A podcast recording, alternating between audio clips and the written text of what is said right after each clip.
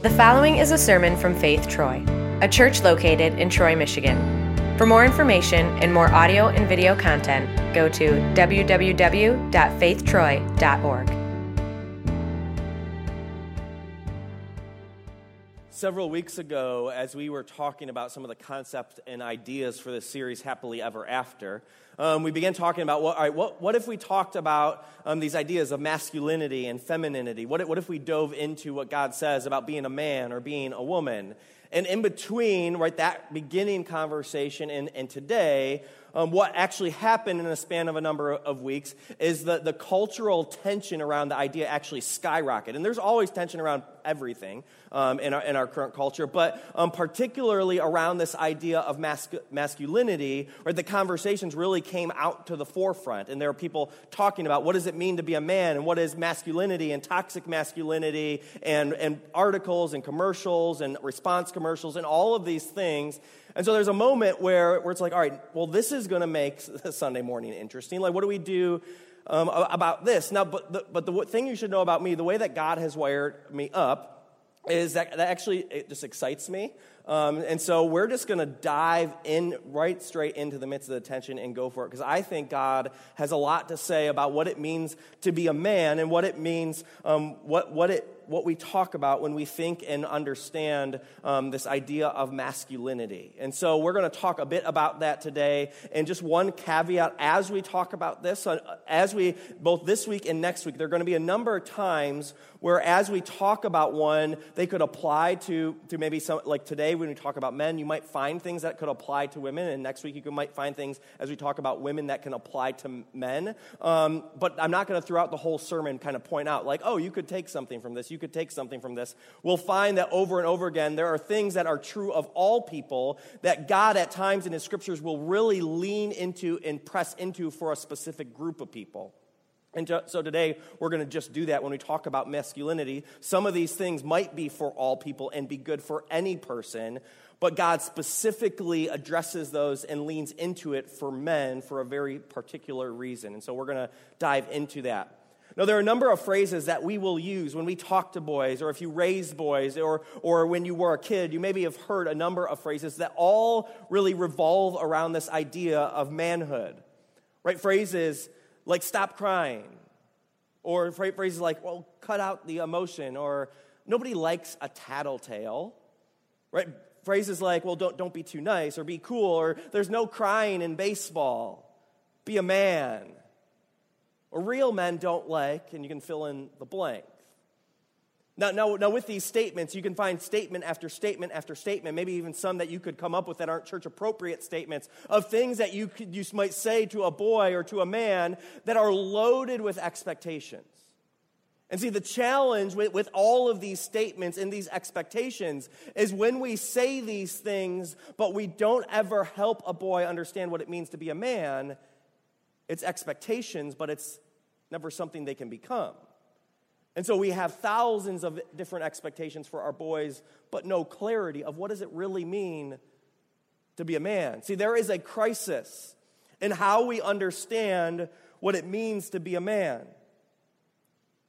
And because of that crisis, because of that confusion, right, it makes those statements heavy. It makes those statements difficult. It can even make those well-intentioned moments, it can make them damaging.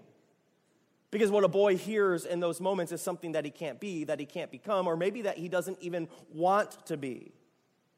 And so these statements are, maybe at times they're just superficial, maybe at times they're hurtful, maybe at times they even create the kind of crisis we have. And so I want to talk about this because I think that there's something important going on when we think about boys, when we think about men, and what is going on in our world today. See, one of the tendencies is when we get excited about something or passionate about something, we can ignore other things. And so there are important conversations happening in our culture, in our world, about women and empowering women and what is good for women. Yet at the same time, I think it's important for us to not ignore a crisis that is also happening with our boys. And so this is a conversation that needs to be happening in both the masculine realm and the feminine realm, and how we think about how God has designed and created men. Now, for several weeks, we've been in this series called Happily Ever After. And so throughout the series, we've been talking about how God has created and designed marriage, what God wants for our marriages. And we also realize when we talk about this kind of thing, it can be challenging for a number of different people because maybe some of you are single, maybe you're not married, maybe you were married and aren't married anymore, and that can make this really challenging to talk about these kind of things. But what I'm really excited about for this week and next week, right, it's going to actually hit you a different way because for all of us, when we think about what it means to be a man or what it means to be a woman, it is uniquely important regardless of whether or not you're married because you work with the opposite sex, you're raising kids, some of you, and if you are married, how you understand how God has created men and women is significantly important to having a marriage the way that God has designed it to be. So let me give you a couple just facts about boys, about the crisis that exists in our world. Boys are twice as likely to fail as girls or to drop out of school. Boys are twice as likely to need special education. They're 4 times as likely to be expelled. 93% of boys are exposed to internet pornography before they're 18 years old. 93%. Boys are more likely to have behavior problems, to be prescribed stimulant medications, to binge drink, to commit violent crime, to struggle with suicide. Now, these are conversations we need to have with all teenagers, but there's something going on in the heart of young men as they're growing up. There's something going on that they're not seeing in this world. There's something going on that they're not seeing in men. There's something going on in the way our culture is designed that is making boys struggle in ways that we can't imagine. And so what do we do? See, the issue with the way the world is simply because of the way humanity is, right? We have this problem of sin. And what sin always does is sin chooses to come up with our own solution to the problem. See, if you're a parent, right, you know, you've seen the way your kids respond in a variety of situations. And oftentimes what will happen if you're a parent, right, and you have little kids, they're going to come up with an idea that they think it's a good idea, but you know it's a bad idea. Right, when they want to eat candy all day, when they want to eat candy for every meal, you know as a parent that you need to tell them that's not a good plan. That's not going to work out in your favor. Now, the irony, though, is when it comes to our adult life, we do the exact same thing with every other area of our life. Right? We say, well, I have a plan. I know what would be best for me. I know what I want. I know what I like. I know the way that I am. And so we simply figure out, because of sin, right, I'm just going to do what's best for me. I'm just going to do things the way that I think it works. I know what is actually good. And so what we often do is we come to our own conclusions about the way the world should operate, the way that we should be, that is based on our own understanding of how it all works instead of the way that God has designed it to be.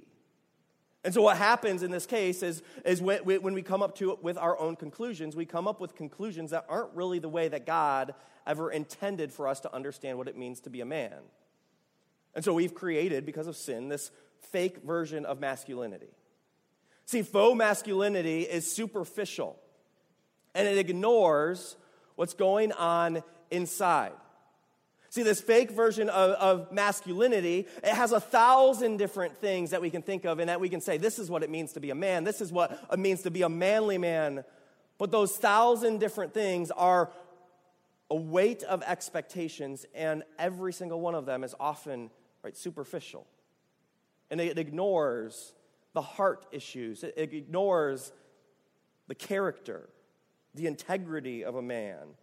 And so we'll easily come up with definitions of man, and we'll think of, all right, it's cars versus poetry, or it's sports over art, it's action movies over romantic comedy, or it's building, or it's fixing, or it's hunting. And here's the thing, none of those things are bad things, but they're just things. They're just superficial, surface-level things. But what happens is the way that our world has defined masculinity has become 1,000 different things, and they're things that don't really matter. They're things that are insignificant. And so this is why I don't really think it matters whether a boy's into video games or sports or music or clothes or any of those, because that's not what defines being a man. But when we are confused, when we're not clear about what it means to be a man, people come to those conclusions. Because, of course, that's what I see, that's what I observe, that's what I think. And if you really want to, like, really press into, like, that, like that's just kind of the edge of the surface. But if you really want to, like, all right, what could go wrong? See, the reason that there will often be outrage when it comes to this idea of masculinity is because there are examples of what happens when there is an unclear definition of masculinity. Right? Examples of men like Larry Nassar or Harvey Weinstein. Right? Examples of what happens when some men don't have a clear definition of what it means to actually be a man.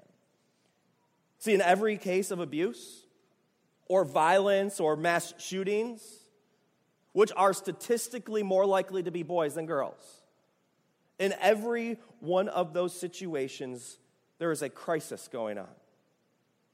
And I promise you, those things don't happen because those people had good examples of godly men. They don't happen because they understood this is what it looks like to be a man. No, it happens because of a warped, a twisted, a corrupted view of what it means to be a man. See, in every case of abuse, every time there's a violent, abusive man, inside that man is a little boy who hates himself. See, every time there's an example of an immoral, a hateful, an insecure man, what you have is you have a boy in a grown-up body who maybe he can shave and maybe he's really big, but inside he's just ashamed and terrified and doesn't know how to be a man. See, that happens. Toxic masculinity happens when men don't have other men to look to, when boys don't know what it's like to become a man, when nobody's clear, when nobody shows them or leads the way. So what do we do with that? Like, how do we fix the problem? How do we solve the problem? What can help? See, I believe that the church is actually uniquely positioned to help with this problem. Because think about it, the church wants to help marriages, right? The church actually wants kids to grow up in homes with their mom and their dad around. And the church, even in situations when the dad can't be around, or when a dad is left a family, the church is actually uniquely positioned to come into the lives of those kids and those families and provide for all kids a good example of godly men, of men who lead, of men who are strong, of men who love, of men who sacrifice. Men who are examples of what it means to be a man. See, there are two possible responses, at least kind of two primary responses of how we could respond to this masculinity problem in our world. And they're drastically different approaches, and I would suggest only one has the potential to actually do what we need it to do. And so on one hand, we have a solution that would be we can eliminate the distinctions. We could say, all right, well, let's just get rid of masculine, let's get rid of feminine, let's stop trying to make there's a difference between men or women. Let's just ignore it all. Now, I would suggest that this solution doesn't actually fix the problem. And I'm not saying this, I'm not really ignoring I'm not really talking about the superficial things like colors and sports and art or any of those things. Like, I like a good romantic comedy, so I'm not talking about the superficial things. Like, that doesn't matter. But I'm talking about, like, how do we really understand what it means to be male or female? Because if we eliminate distinctions, what will happen is kids will grow up and they will come up with their own distinctions. See, we actually know this about child development, that when kids are very young, you don't have to teach a kid to look for people that look like them, that act like them, that like the same things as them. That's just what kids do. It's part of child development. And so if we just ignore it, if we don't talk about it, what will happen is boys will start to group together, and strong boys will start to group together, and boys will look to other boys and try to start to figure out, and they will watch TV, and they will watch their fathers, and they will watch the world around us and come up with some idea of what they perceive to be manliness. And so we can try to eliminate all the discussions we want, but boys are going to still grow up, and they're going to come up with their idea of what they think it means to be a man. And I promise you, if we don't speak into the lives of boys and tell them and show them what it means to be a man, they're going to come up with a poor definition of what it means to be a man. Because that's what sin does. Sin wreaks havoc. And so the examples of when masculinity goes toxic didn't come from a good or clear definition of masculinity. And I would argue that if we eliminate the distinctions, the problem will get worse, not better. And so the alternative is that we could actually redefine masculinity the way that God does. And so we could say, all right, there are all these superficial things that really don't matter, but what if we had a definition that actually got to the heart of it? What if we had something that could actually help us think about and understand, what does it really mean to be a man? And so for our strong men, for weak men, for emotional men, for hunting men, for all the kinds of men, what if we had a definition that could really get to the inside, the heart level? See, let's give a definition that we can work with and run with, and we will dive into a text to really help us unpack that in just a minute. God created men, and therefore also boys. God created men with a responsibility to love with strength and sacrifice. Right? God created men with a responsibility to love with strength and sacrifice. I want to look at that in the book of 1 Corinthians. If you have your Bibles in front of you, we're going to go to 1 Corinthians chapter 16. If you're using the Bibles in front of you, it's on page 1792. As we look at this text, I'm actually going to be reading from the ESV today, so there might be some slight differences. The ESV here has a little bit more of a precise word-for-word translation that will help us, especially in this text. So if you're following along in your Bible app, you can just switch to translation. You'll be able to follow along perfectly as well. So chapter 16, I'm going to start in verse 13. We're going to read just two verses and focus in on those. Paul writes this. He says, "Be watchful, stand firm in the faith. Act like men, be strong. Let all that you do be done in love." Let me read that one more time for us. It says, "Be watchful, stand firm in the faith, act like men, be strong, and let all that you do be done in love." Now, these two verses all center around this idea that Paul writes here and he describes as act like men. Now, some of our translations will actually leave out the word act like men, and because really what's happening here, act like men and be strong are really being used kind of synonymously. The strength and manhood are going together, but I think it's important that we actually have that here, because there's something unique that Paul is doing as he writes these words. See, the phrase act like men really doesn't have a corresponding phrase for women. It only speaks to manhood. There is no act like a woman. There is no version that would translate as be a lady. Right? It's just act like men. Yet at the same time, what's also important is that Paul is talking to the entire church. And so Paul's talking to men. He's talking to women. He's talking to children. And so this applies to all people, yet Paul is leaning in. He's pressing in and saying, this is for all people, but it's especially important because of how God created men to live and to be. And so Paul unpacks this idea of what does it mean to be a man. And so let's go phrase by phrase through some of the ideas in this. He starts with this phrase, be watchful. Right? Be watchful is essentially what Paul is doing. He's saying, men, you actually realize what's going on here. Like, and it's not like just look around, but it's like, no, men, pay attention and respond accordingly. See, men know the stakes and the importance of their role. See, that's what Paul is saying here when he says, men, be watchful. He means pay attention, understand, recognize the significance of what you do, where you do it. Understand where you've been called. Understand what's at stake in your community. Understand what's on the line in your workplace. Understand what's on the line for your family. Understand what's at stake when you said, I do. And so when you go to the workplace, right, men, you understand that there's something that hangs in the balance. And so when you decide to be lazy or take a shortcut, right, you understand that somebody loses because of your decisions. When you have people who work for you, the way you treat your coworkers, when you have a boss that you don't like, you understand that there's something actually on the line when it comes to how you interact with those people in the workplace. And you understand in your community when you give, when you serve, when you talk to your neighbor, there's something at stake in those moments, in those conversations. And for your family, you understand, right, that there's something That is on the line when it comes to how you talk to your spouse, how you treat your spouse, how you forgive your spouse. There's something on the line when you choose to leave work early and go home with your family.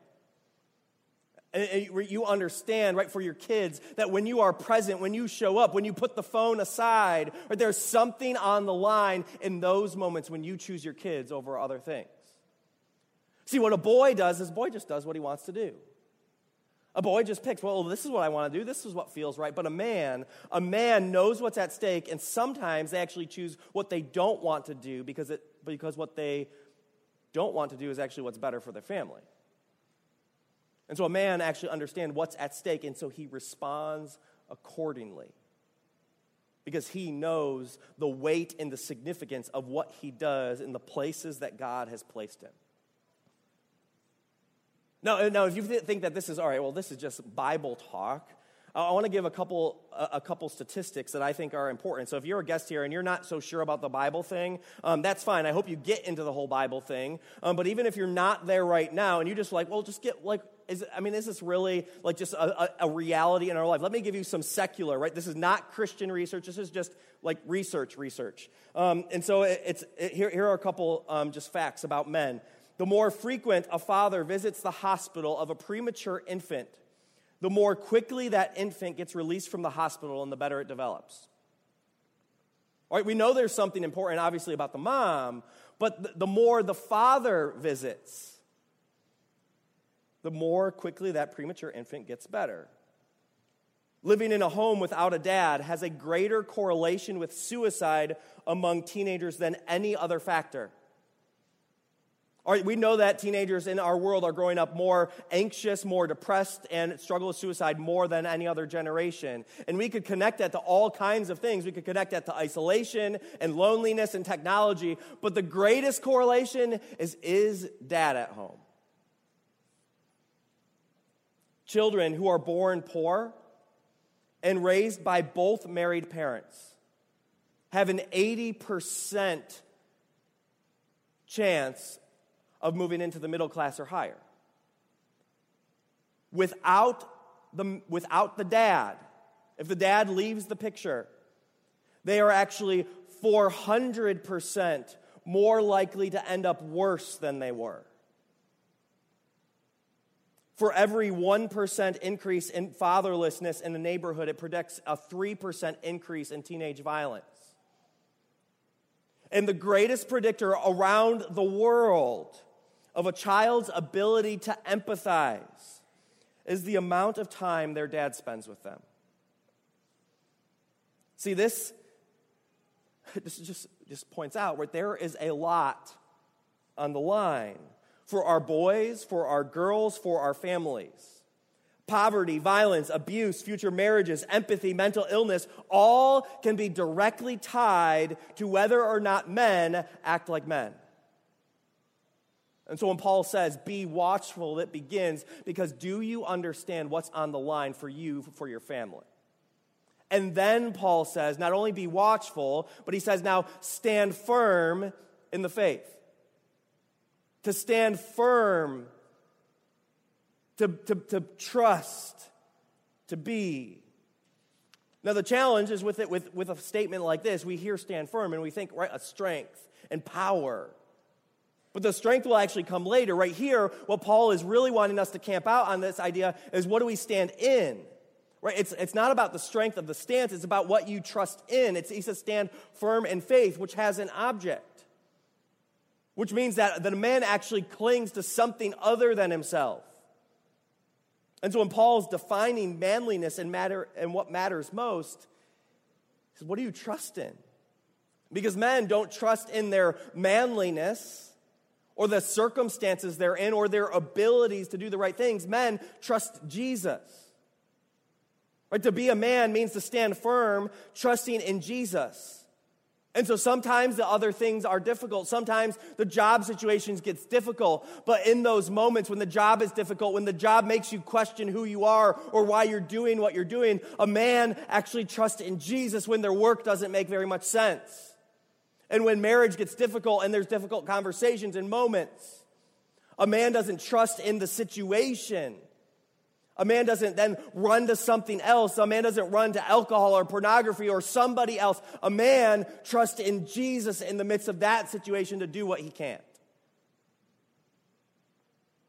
See, it's easy for us to try to trust in all these other things, to trust how it looks, to trust how it feels, to trust in my ability to do the things that I want to do, for things to go according to my own plan. But for us as men, the best thing we can do for our family is trust in Jesus no matter the situation. Because men, you don't need to fix all the problems. You don't need to have all the answers. You just need to point your family to the one who does.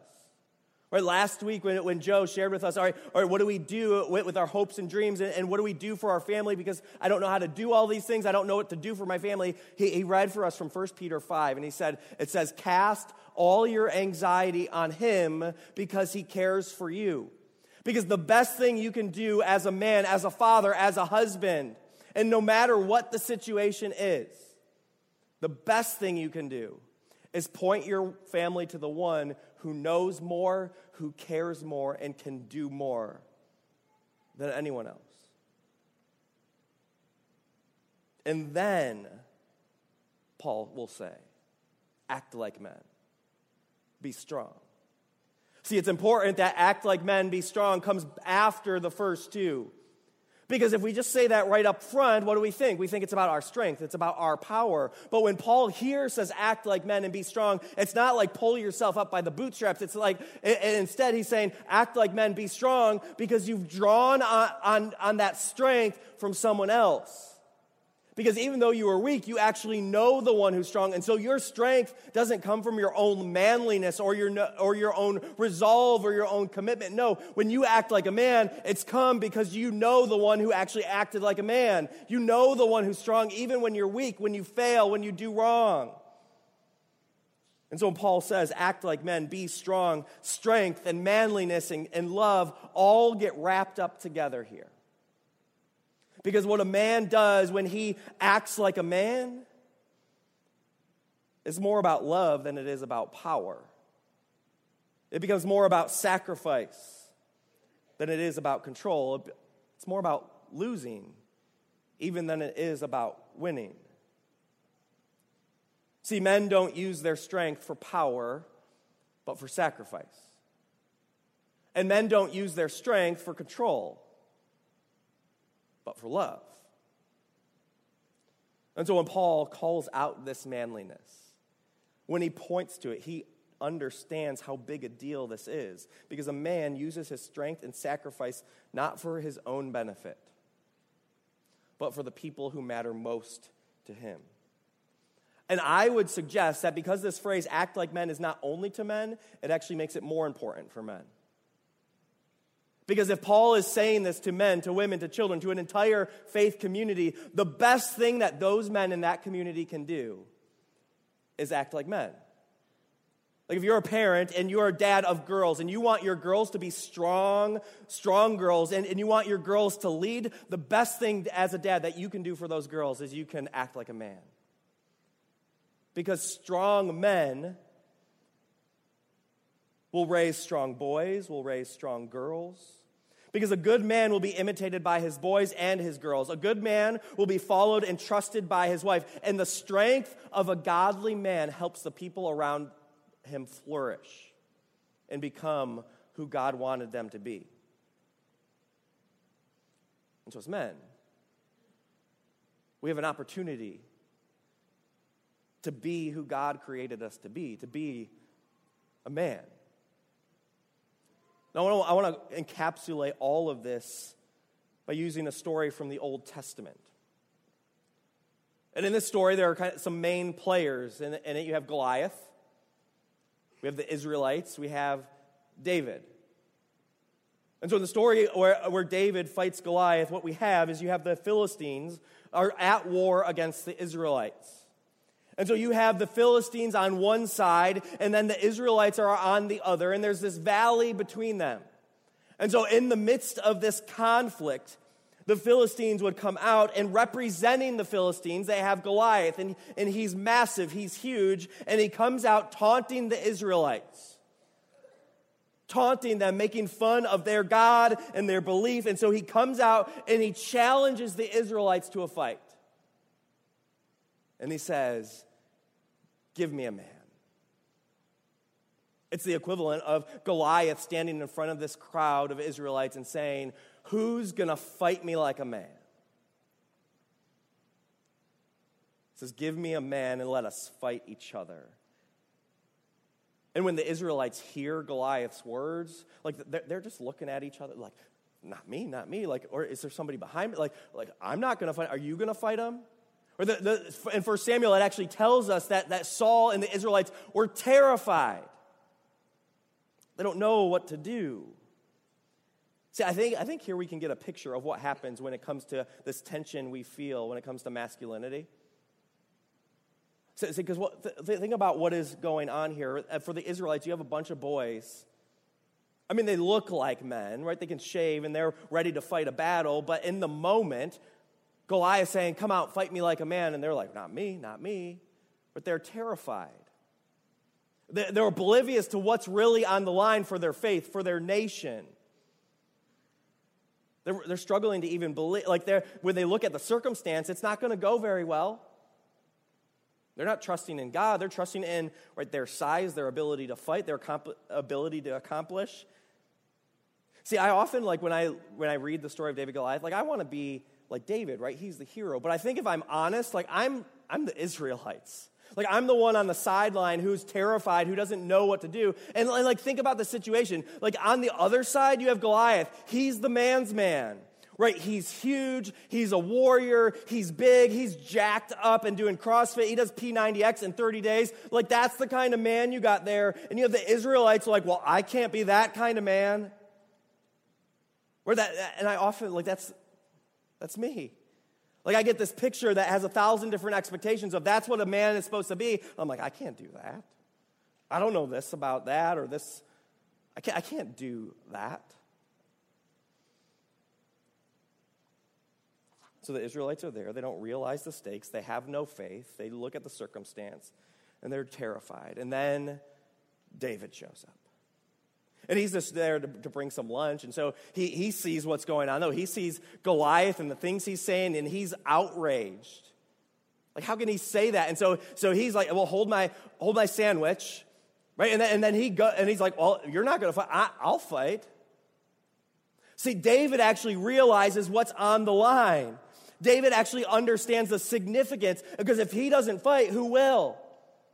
And so David goes out, and when he realizes what's on the line, Saul does what we always try to do when we try to go into battle. And Saul's like, well, you need to put on all this armor. Because Saul's like, well, I know what a man looks like, and I know what it means to fight in a battle. So Saul's like, let's put on this armor.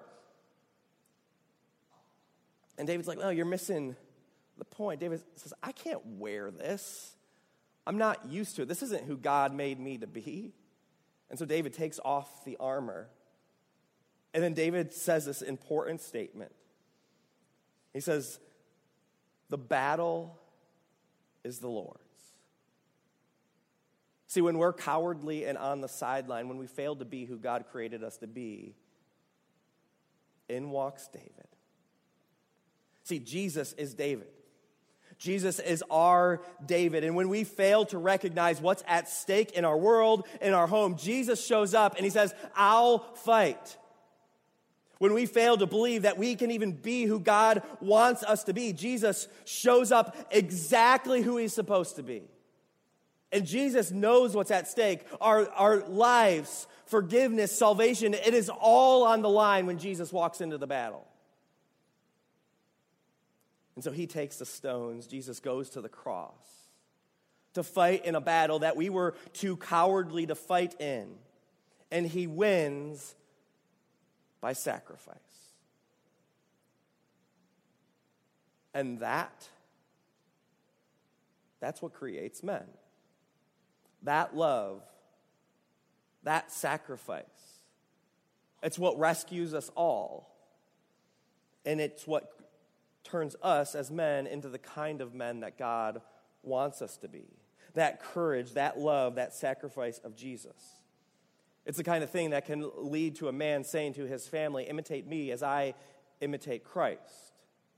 Not because we have the strength, but because Jesus went into the battle and we're just following behind.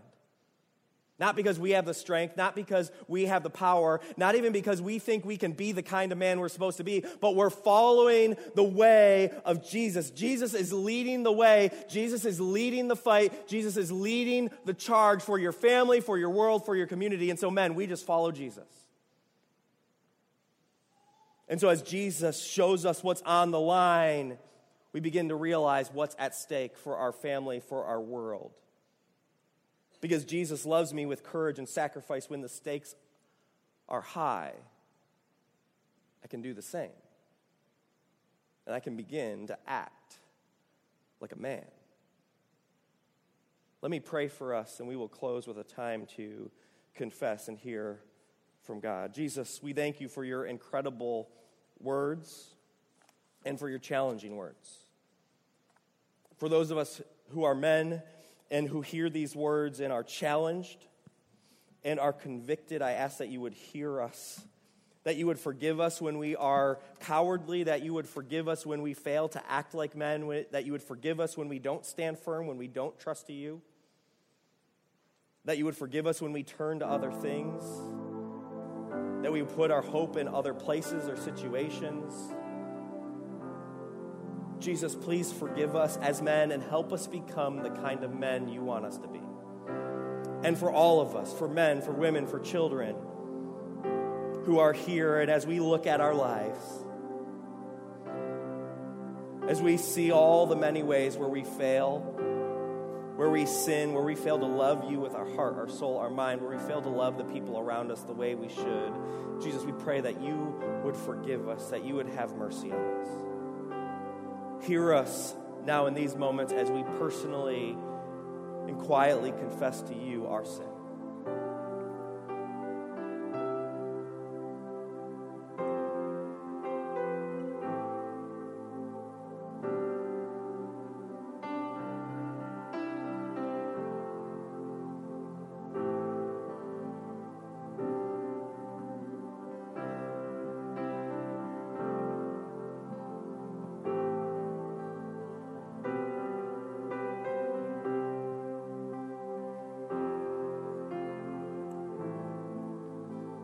Promise of Jesus for each and every one of us is that Jesus knows exactly what's on the line. And Jesus knew what was at stake when he gave himself for you. Jesus goes to fight for you. And he loves and he sacrifices everything. And because of that love, because of that fight, because of that sacred sacrifice, you are who Jesus says you are. And because of that, I can proclaim to you the words of Jesus to you in this very moment, that your sins are forgiven in the name of the Father and of the Son and of the Holy Spirit. Amen.